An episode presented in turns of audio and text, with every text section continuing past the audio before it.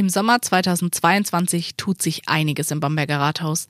Die Fraktion aus Volt, Ö D P und Bambergs Mitte verlangt den Rücktritt von Oberbürgermeister Starke. Warum das denn jetzt? Die Staatsanwaltschaft Hof hat am achtundzwanzigsten Juli zweitausendzweiundzwanzig einen Strafbefehl gegen den Oberbürgermeister und drei weitere Mitarbeiter erlassen. Darauf haben einige Politiker mit Forderungen reagiert, wie zum Beispiel Hans-Günter Brünker von Volt. Die Tatsache, dass nun Strafbefehle verhängt worden sind, hat eine andere Qualität als die Aussagen eines Prüfverbands. Das muss Folgen haben. Previously on Razzia im Rathaus. Eine unbekannte Person hat dem F T den Prüfbericht zugespielt. Der belastet die Stadt, unzulässige Zahlungen an Mitarbeitende geleistet zu haben. In dem Fall ermittelt die Staatsanwaltschaft Hof. In der letzten Folge haben wir über die Razzia im Rathaus und in mehreren Privathäusern gesprochen. Unter anderem auch im Haus von Oberbürgermeister Starke. Denn er und einige andere sind jetzt im Visier der Ermittler. Hi, ich bin Julia. Und ich bin Verena. Und in dieser Folge von Razzia im Rathaus geht es um den Strafbefehl gegen O B Starke und die Reaktionen darauf. Warte mal, aber die Razzia war doch bereits im Mai zweitausendeinundzwanzig. Heißt das, bis zum Strafbefehl ist ein ganzes Jahr vergangen? Das ist ganz schön lang. Die Ermittlungen haben einfach gedauert. Es mussten ja unglaublich viele Unterlagen und Zeugenaussagen gesichtet werden.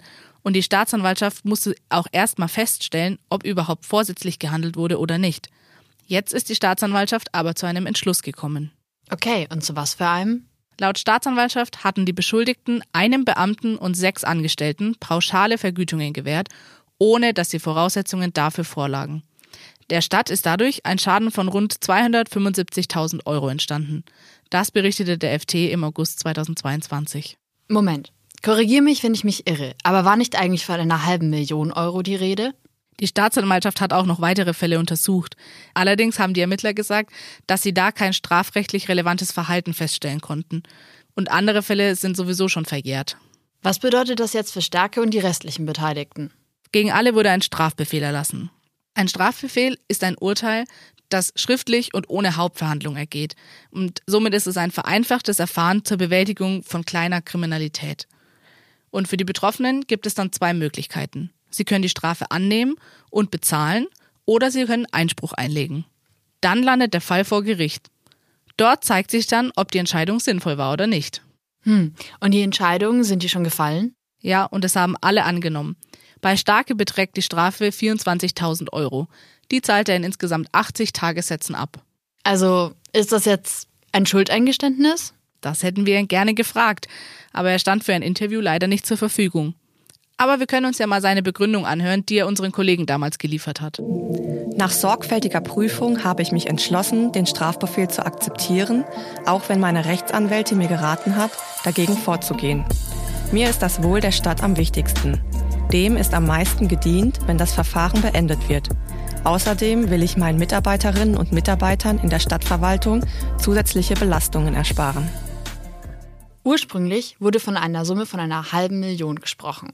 Die Staatsanwaltschaft hat im Strafbefehl jetzt aber zweihundertfünfundsiebzigtausend Euro beziffert.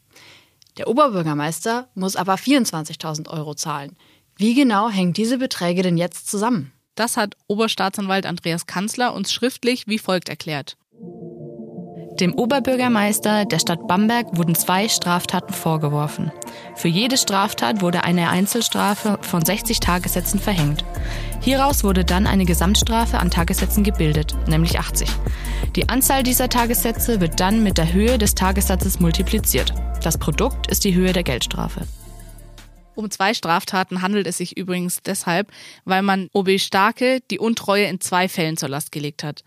Er war verantwortlich dafür, dass zwei Mitarbeiter Überstundenpauschalen ausbezahlt wurden. Und das zählt dann jeweils als eine Straftat. Und die Höhe des verursachten Schadens spielt bei der Festlegung der Tagessätze eine zentrale Rolle, hat Oberstaatsanwalt Andreas Kanzler außerdem erklärt. Okay, dann ist er im Verhältnis aber doch glimpflich davongekommen. Was sagen denn jetzt eigentlich die Wähler dazu? Zu dem Zeitpunkt scheint es so, als hätte Starke den Rückhalt vieler Bamberger verloren. Da gab es sogar eine Umfrage vom Pragma-Institut, die nach dem Strafbefehl durchgeführt wurde. In Auftrag gegeben wurde die Umfrage von der Mittelstandsunion Bamberg der C S U, die aktuell in der Opposition sind. Und da hat Starke gar nicht gut abgeschnitten. sechzig Prozent der Bürger sind der Meinung, dass der Oberbürgermeister mit dem Ausschluss seines Rücktritts falsch liegt. Das hat der Chef der Mittelstandsunion, Florian Müller, im September zweitausendzweiundzwanzig gegenüber dem Fränkischen Tag gesagt. Okay, also sechzig Prozent, das ist ja ein doch echt deutliches Ergebnis, würde ich sagen. Hat der O B Starke sich selbst auch dazu geäußert? Oh ja, und er sieht es ganz anders. Er hat im September zweiundzwanzig gegenüber dem F T gesagt, dass er die Stimmung in Bamberg ganz anders wahrnimmt, als es die Umfrage vermuten lässt. Er hat sogar davon gesprochen, dass er für seine Haltung viel Zustimmung erhalten habe. Wurden in der Stadt denn auch Konsequenzen gezogen? Die Stadt hat als eine der ersten Maßnahmen bereits im April zweitausendeinundzwanzig eine allgemeine Zeiterfassung eingeführt, um Überstunden in Zukunft nachvollziehbar zu machen. Und Glüsenkamp ist der neue Personalreferent. Wir haben ihn direkt mal gefragt, was er anders machen will. Ja, ich habe ja schon mal äh, in der einzigen und unabhängigen Tageszeitung dieser Stadt ein Zitat gegeben, was da lautet, äh, dass ich, dass der nächste Prüfbericht äh, im Hinblick auf die personalrechtlichen Feststellungen lupenrein sein muss. Das heißt, das ist sozusagen die notwendige Bedingung, dass wir rechtssicheres Handeln in allen Personalfragen jetzt herstellen. Und darüber hinaus ist für mich die Personalfrage die zentrale strategische Zukunftsfrage der Stadt. Viele Hörerinnen und Hörer kennen das vielleicht auch aus ihren eigenen Arbeitsbereichen, der Fachkräftemangel. Das trifft auch auf die Stadt Bamberg zu. Wenn Sie mal versucht haben, einen Reisepass zu, zu kriegen bei der Stadt Bamberg oder einen Termin in der Ausländerbehörde zu kriegen oder an vielen anderen Orten, dann ist es nicht so, dass die Mitarbeiterinnen und Mitarbeiter keine Lust haben, ihnen zu antworten, sondern auch da kriegen wir viele Stellen mittlerweile nicht mehr besetzt. Und die Leistungsfähigkeit der Stadt Bamberg aufrechtzuerhalten, ist die zentrale Frage und der möchte ich mich jetzt auch in der neuen Funktion widmen. Das klingt, als wolle er einiges in der Stadt anpacken. Aber mal was anderes. Müssen die Mitarbeiter das Geld eigentlich zurückzahlen? Da ist Jonas Glüsenkamp der richtige Ansprechpartner, denn er leitet die Arbeitsgruppe, die sich mit den Rückzahlungsforderungen beschäftigt. Was mich interessiert, wurde schon Geld zurückgezahlt und was passiert eigentlich, wenn jemand das Geld nicht zurückzahlen kann? Ja, dieser Prozess läuft ja aktuell. Das ist tatsächlich nicht ganz ohne. Dazu ist eine eigene Arbeitsgruppe eingerichtet in der Stadt Bamberg aus Juristen, aus Mitarbeitern im Personalamt, die ich leite, wo es darum geht, in jedem Einzelfall zu prüfen, liegen die Voraussetzungen vor, um eine Rückforderung geltend zu machen. Das ist jetzt geschehen. Einzelne Rückzahlungen hat es auch schon gegeben, aber dieser Prozess wird noch einige Zeit in Anspruch nehmen. Wenn jemand das Geld nicht zurückzahlen kann, also erstmal besteht der Anspruch der Stadt Bamberg, das ist, funktioniert in Form eines Bescheides, gegen den natürlich auch Widerspruch eingelegt werden kann. Wenn nicht zurückgezahlt werden kann, gibt es auch bestimmte Härtefallmöglichkeiten. Der Stadtrat kann auch auf einzelne Mittel verzichten, aber erstmal ist es unsere Aufgabe, da, wo der Rechtsanspruch auf Rückzahlung besteht, ihn auch geltend zu machen. Da gab es ja schon einige Maßnahmen. Im Gespräch haben wir Jonas Glüsenkamp auch gefragt, ob er die Konsequenzen für das Rathaus und für den Oberbürgermeister Starke für angemessen hält. Die Frage, was die Konsequenzen im Rathaus angeht, in der Organisation, würde ich sagen, vollumfänglich ja. Unter anderem durch das Gutachten, was in Auftrag gegeben wurde. Unter anderem durch die Tatsache, dass in jeder Entscheidung, die jetzt Rückforderungen und auch Regressforderungen angeht, der Stadtrat beteiligt ist und auch die Regierung von Oberfranken beteiligt ist. Ich glaube, so ein transparentes Verfahren hat es selten gegeben in irgendeiner Kommune, wo so etwas aufgeploppt ist. Und was die Konsequenz des Oberbürgermeisters angeht, möchte ich nochmal sozusagen ein paar rechtliche Klarstellungen treffen. Viele Hörerinnen und Hörer, die das jetzt auch hören, haben ja vielleicht verfolgt, in den letzten Monaten beispielsweise den Fall Feldmann äh, in Frankfurt, wo es ja ein, über einen Bürgerentscheid sozusagen dazu gekommen ist, dass eine Amtsenthebung stattgefunden hat. Dieses Mittel gibt es in Bayern nicht. Und ein Oberbürgermeister ist ja von den Bürgerinnen und Bürgern direkt gewählt und auch direkt von den Bürgerinnen und Bürgern ins Amt gekommen. Das heißt, es gibt rechtlich jenseits der Frage von Disziplinarverfahren, von Strafverfahren keine formalen Möglichkeiten, einen Oberbürgermeister aus dem Amt zu entheben. Das ist mir nochmal ganz wichtig, weil ich glaube, das wissen viele auch nicht. Meine persönliche Perspektive als zweiter Bürgermeister darauf ist, dass die Stadt angewiesen ist auf eine vertrauensvolle Zusammenarbeit zwischen Oberbürgermeister und zweiten Bürgermeister. Ich möchte Ihnen mal Beispiele geben. Wir haben jeden Tag mehrmals Situationen, wo wir uns miteinander vertreten in wichtigen Terminen, wo wir uns auch blind vertrauen müssen. Und wenn das ist so, Das Vertrauen zwischen mir und dem Oberbürgermeister ist sehr gut, die Zusammenarbeit auch. Wenn das nicht so wäre, würde die Stadtgesellschaft äh, Schaden nehmen. In vielen Städten, wo es da Konflikte gibt, leidet die Stadtgesellschaft und auch die Stadtpolitik drunter. Wir haben diese vertrauensvolle Zusammenarbeit und äh, die hat auch gehalten äh, über diese Zeit. Nicht alle sehen das so wie er. Bei manchen hat das Vertrauen Schaden genommen. Es kann einfach nicht sein, dass Strafbefehle und Vorstrafen für ein Stadtoberhaupt ohne politische Konsequenzen bleiben. Das hat Florian Müller, der Chef der Mittelstandsunion, im September zweitausendzweiundzwanzig gegenüber dem Fränkischen Tag gesagt. Warte mal, hat er Vorstrafen gesagt? Ist der O B etwa vorbestraft? Zumindest hat er einen Eintrag im polizeilichen Führungszeugnis. Es ist nämlich nicht sein erster Strafbefehl. Stopp, stopp, stopp. Wie bitte? Weil er im Wahlkampf im Januar zweitausendeinundzwanzig Migrantendaten herausgegeben hat, hat er schon damals einen Strafbefehl erhalten und nach einem Einspruch dann auch angenommen. achtzehntausend Euro musste er dafür zahlen, was sechzig Tagessätzen entspricht. Wild. Das wusste ich nicht. Um aber nochmal auf die Frage nach den Vorstrafen zurückzukommen. Oberstaatsanwalt Andreas Kanzler hat uns erklärt, dass der Begriff der Vorstrafe nicht eindeutig definiert ist. Jede Geldstrafe ist zwar eine Verurteilung, aber nicht jede Verurteilung landet im Führungszeugnis. Eigentlich wird eine Strafe erst ab neunzig Tagessätzen ins Führungszeugnis aufgenommen. Es sei denn, es liegt schon eine zweite Strafe vor. Beide Strafen lagen bei O B Andreas Starke zwar unter den neunzig Tagessätzen, aber es waren eben schon zwei Verurteilungen. Also hat der O B absolut keine weiße Weste, ist aber trotzdem immer noch im Amt. Mich würde interessieren, wie ein Experte das einschätzt. Fragen wir mal Thorsten Winkelmann vom Institut für politische Wissenschaft an der Friedrich-Alexander-Universität Erlangen-Nürnberg. Der erste Bürgermeister ist laut bayerischer Gemeindeordnung auch Beamter der Gemeinden. In kreisfreien Städten wie Bamberg führt er die Amtsbezeichnung Oberbürgermeister.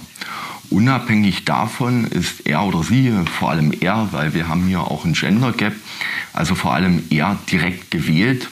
Und damit mit einer doch sehr umfassenden Legitimation äh, ausgestattet und eine sehr machtvolle Stellung hat er inne. Er führt die Dienstaufsicht, also hat sozusagen zwei Funktionen. Einerseits ist er sozusagen Chef des Rates und Chef der Verwaltung. Er führt die Dienstaufsicht äh, über die Beamten und Arbeitnehmer der Gemeinden. Im aktuellen Fall hat der O B seine dienstaufsichtsrechtlichen Pflichten nur unzureichend wahrgenommen. Dies ist sicherlich für die Reputation der Stadt nicht förderlich, ziehen sich doch die Vorwürfe seit anderthalb Jahren bereits hin. Um es kurz zu machen, selbstverständlich kann er weitermachen. Ob dies jedoch politisch oder persönlich klug ist, ist eine andere Frage. Interessante Sichtweise. O B Starke hat das ja schon für sich entschieden. Stimmt. Und das, obwohl es ja schon Rücktrittsforderungen gab. Hätte man ihn nicht einfach abwählen können? Gute Frage. Wir haben Thorsten Winkelmann gefragt, was sich ein Politiker leisten kann und trotzdem sein Amt behalten kann. Die Grenze bestimmt ja im Grunde genommen äh, das Recht. Ähm, und da sehen wir, dass in Bayern, das ist was spezifisch Bayerisches, äh, wir keine Abwahl äh, des Oberbürgermeisters kennen, respektive eine, ein Zurücktreten. Also er ist sozusagen Wahlbeamter für die Dauer der Legislaturperiode und kann in dieser Zeit nicht abgewählt werden. Er kann natürlich über die Dienstaufsichtsbehörden ähm, bestimmte Einschränkungen erfahren, aber um es kurz zu machen, er hat eine extrem machtvolle Stellung und kann auch nicht zum Rücktritt gezwungen werden.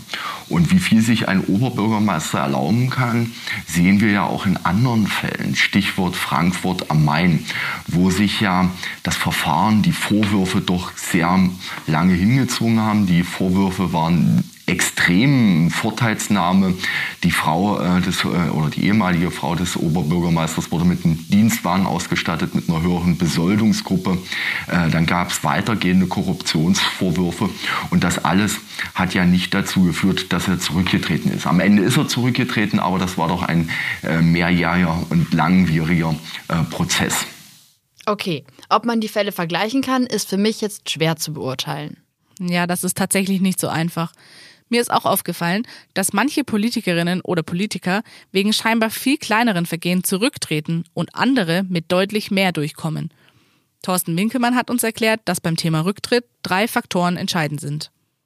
Ich denke mal, die Antwort ist dreigeteilt.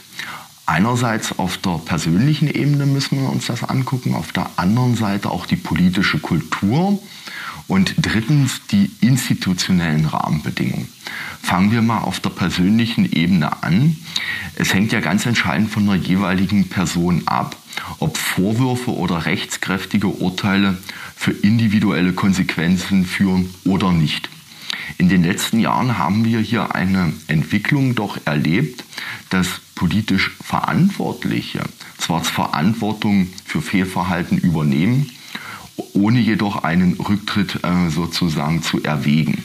Als Beispiel hierfür mag das Mautdebakel des Andreas Scheuer gelten, aber auch der Cum-Ex-Skandal des Bundeskanzlers Olaf Scholz.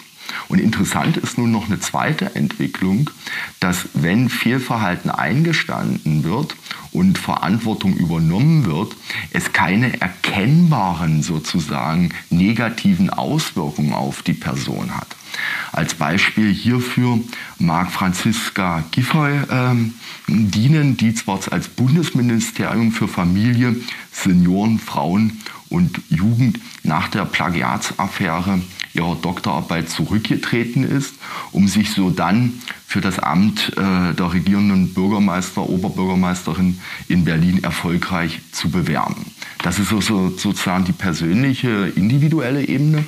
Dann spielt sicherlich auch die politische Kultur eine ganz entscheidende Rolle. Also mithin die Frage, welche Maßstäbe legen wir an politische Entscheidungsträgerinnen und Träger an.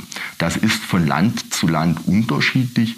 Wir können erkennen, dass gerade in skandinavischen Ländern höhere Anforderungen an politische Mandatsträger gestellt werden als anderswo.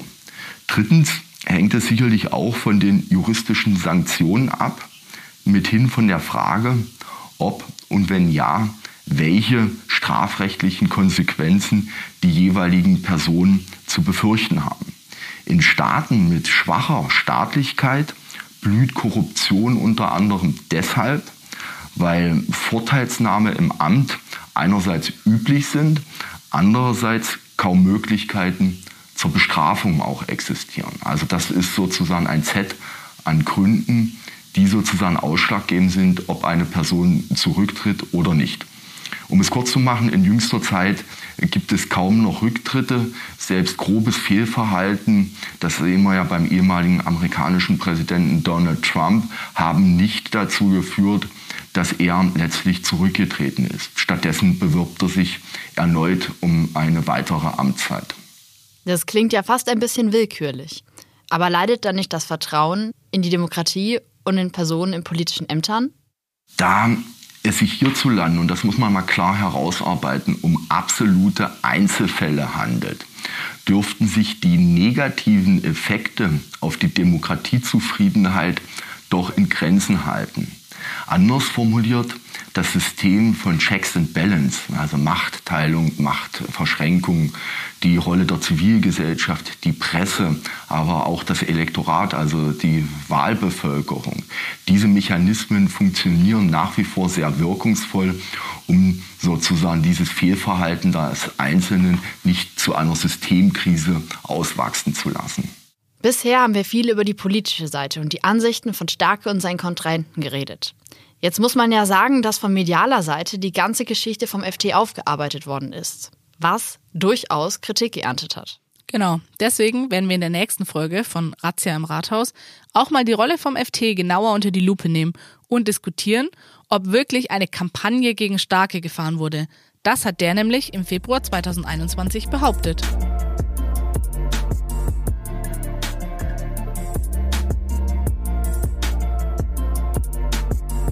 Dieser Podcast ist eine Kooperation der Volontärinnen und Volontäre von infranken punkt de und dem Fränkischen Tag. Einige Zitate wurden von unseren Kolleginnen und Kollegen eingesprochen.